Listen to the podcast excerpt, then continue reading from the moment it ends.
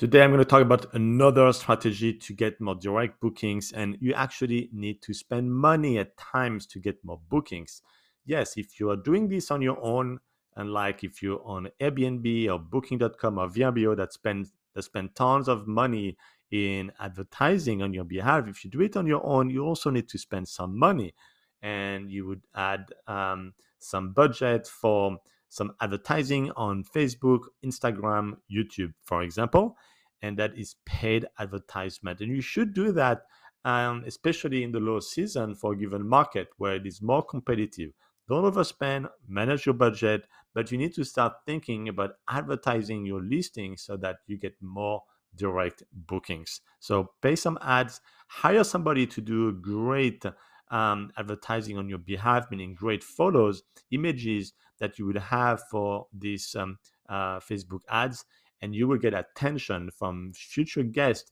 that can certainly come back to your property.